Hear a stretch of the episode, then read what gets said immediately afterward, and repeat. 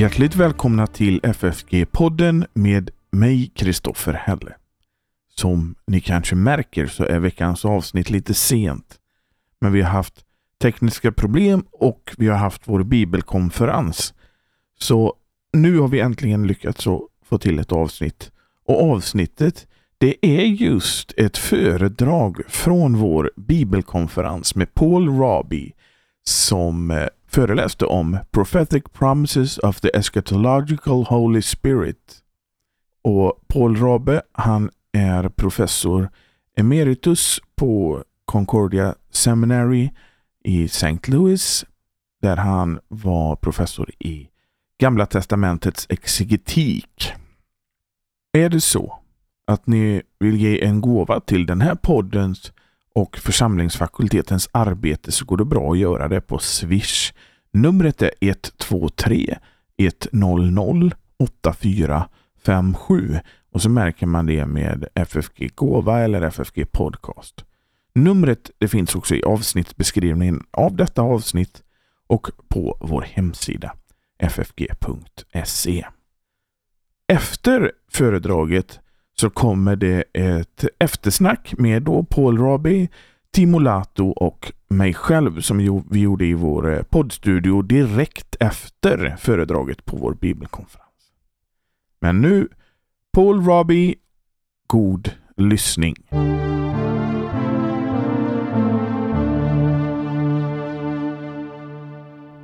Okay, it's great to be here with you. This is a great uh, honor and privilege for me.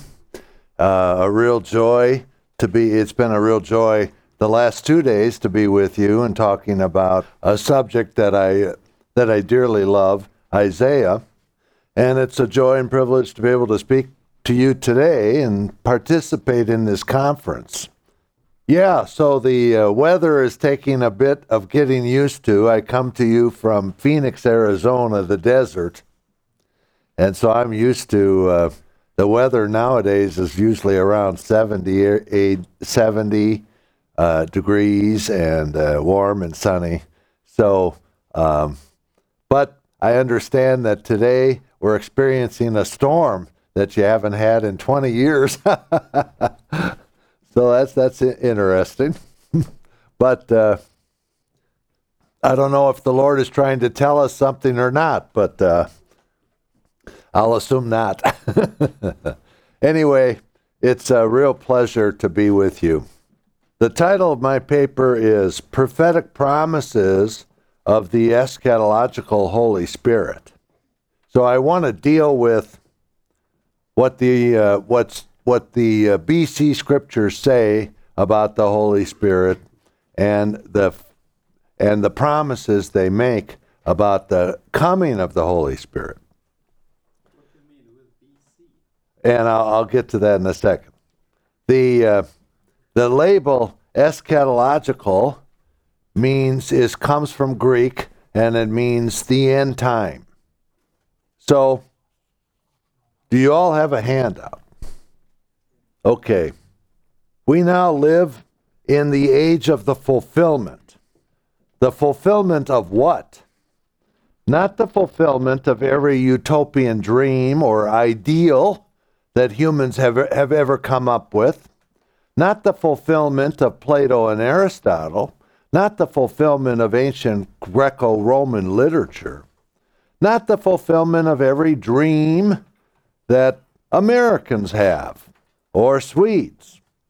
He's the fulfillment, but the fulfillment of what? He's the fulfillment of Moses and the prophets and the writings. Jesus of Nazareth is the Christ, the anointed one, the Son of God in the flesh. And he's carried out his mission of fulfilling Moses and the prophets and the Psalms. That was his job description. He came to fulfill Moses and the prophets and the writings, not to fulfill every dream people have, but to fulfill Moses and the prophets and the writings. For example, he explains it in uh, Luke chapter 24.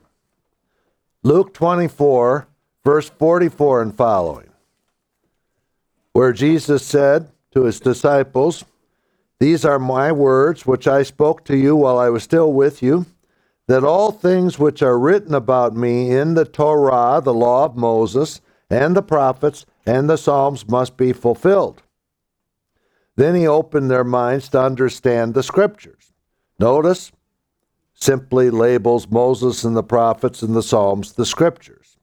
And he said to them, Thus it is written that the Christ, the anointed one, the Messiah, should suffer and rise again from the dead the third day, and this is also part of the fulfillment, and that repentance for forgiveness of sins should be proclaimed in his name to all the nations, to all Gentiles, beginning from Jerusalem.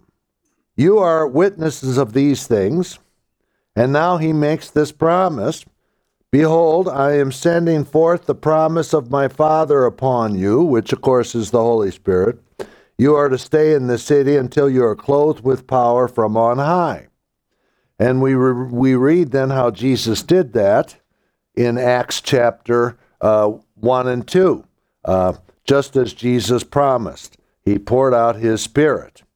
Well, he was pouring out the Spirit that was already promised in the BC in Moses and the prophets and the writings. And I want to get to that. So we live now in the age of the fulfillment. The coming of Jesus has fundamentally altered human history. Time is now permanently permanently demarcated between BC and AD, between the time before the Christ and the time AD in the year of the Lord, Anno Domini. We now live in AD time, the age of the fulfillment, as promised eh, in the BC scriptures and anticipated by BC Israel.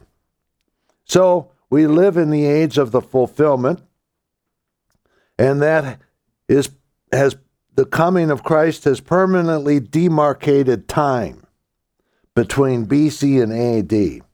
Not only has the Christ come, but also the definitive coming of the Holy Spirit has entered into human history. Martin Franzmann articulates it well.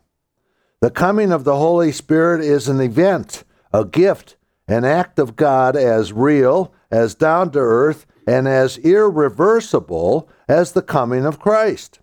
So the coming of the Spirit ushers in a new age, a new order of things, a new community, a new people of God.